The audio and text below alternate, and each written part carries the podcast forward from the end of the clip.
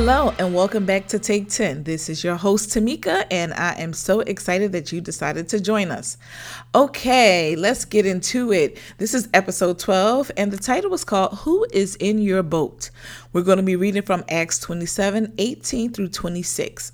So, just to give some background, we're talking about Paul. He's been converted from Saul here, and we're, you know, further along in Acts. So, God has been using him. Right now, he is locked up, but they are transporting him. So, he's with some companions, he's also with his jailers. All right, verse 18. We took such a violent battering from the storm that the next day they began to throw the cargo overboard.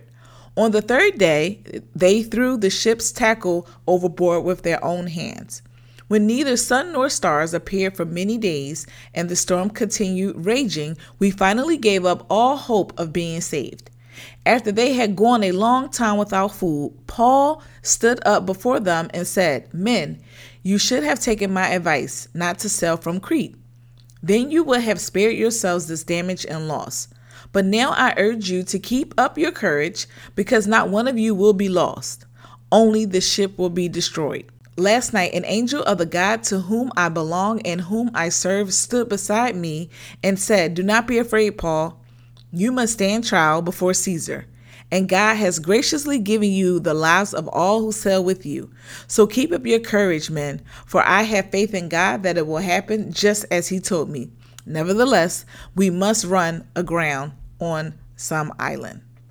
All right. So some of the things that stood out to me here, and just starting from verse 18, was it was a violent battering from the storm. If you just even read further up, it starts actually in verse 13. This storm is bad, bad, bad. They are really trying to figure out what to do. They throw a bunch of stuff overboard, and it's just like, what do we do here? Okay. So they threw the cargo overboard and they're throwing things off. And I don't know if you've ever felt that in your life where you see things are not going the way the way they should. Okay. And you are just, I don't know if you're like me, where it's just like, okay, this gotta go, this gotta go.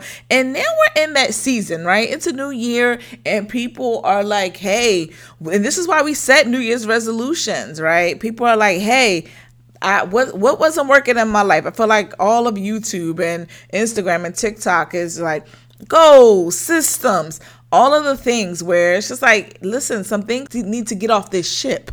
Right? There's some things that have not served me well. There's some things that are holding me down. They need to go.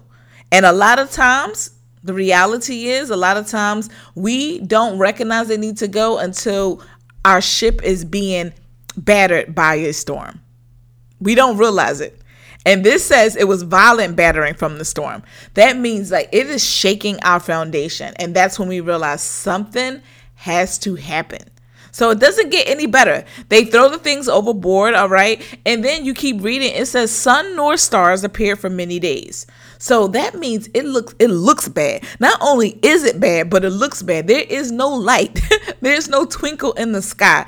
There is no bright star to guide them. There's nothing. And it's just it's gloom and doom and it feels like it's one thing on top of another. And you feel like I've but I've thrown all the cargo out. I've gotten, you know, some people off my boat. I've gotten some bad habits out of my, you know, off my boat and out of my life. I have moved everything. I don't know why it's still looking like this, right? And it goes on to say they gave up hope. They were hungry. Like it's just like it doesn't get better. it's just getting worse. Right? But Paul says, Last night, an angel of God to whom I belong and whom I serve stood beside me and said, Do not be afraid, Paul. You must stand trial before Caesar. This right here is a whole nother sermon, right? Because think about that. He's saying, Don't be afraid. The hardship that he has to go through, he must go through it. It's like Jesus when he said, I must go through Samaria, right? And it's this notion of you still have to go through the thing. You're going to survive and live because God is not through with you yet. That's the good and the bad, right? That's the good and the challenging. That's that includes the storm. Okay, so he says you must stand trial before Caesar. Like that needs to happen. But this right here is the part God has graciously given you the lives of all who sail with you. This right here made me like, wow, how careful we have to be of who's in our boat, whose boat we're in, right? This also made me think of Jonah. So I'm going to flip back. Jonah. So let, let's go to Jonah chapter 1, verse 5 through 9. All the sailors were afraid and each cried out to their own God. And they threw the cargo into the sea to lighten the ship. You see a theme here, right? These people were fishermen. They they knew how to navigate the waters. They understood them. Got it. But Jonah had gone below deck where he lay down and fell into a deep sleep. The captain went to him and said, How can you sleep? Get up and call on your God. Maybe he will take notice of us so that we will not perish. Then the sailors said to each other, Come, let us cast lots to find out who is responsible for this calamity. They cast lots, and the lot fell on Jonah. So they asked him, Tell us who is responsible for making all this trouble for us? What kind of work do you do? Where do you come from? What is your country? From what people are you? He answered, I'm a Hebrew, and I worship the Lord, the God of heaven, who made the sea and the dry land. This terrified them, and they asked, What have you done? The sea was getting rougher and rougher, so they asked him, What should we do to you to make the sea calm down for us? Pick me up and throw me into the sea, he replied, and it will become calm. I know that it is my fault that this great storm has come upon you. So, going back to the title, who is in your boat? And whose boat are you in? These two examples here give us a vivid story about why it matters who's in your boat. And I always say birds of a feather flock together. I work in education, so I see it all the time, and not just with students, with the adults as well, right? And it's this notion of who you associate with, who you are listening to, who has your ear. Like these things, we cannot get away from them. I love that my pastor really like really focuses on relationships and not just like romantic ones. Like i don't even think he even talks about romantic ones a lot more than he talks about just regular old relationships right? And all types um friendships uh work uh relationships just all types. Like these things matter.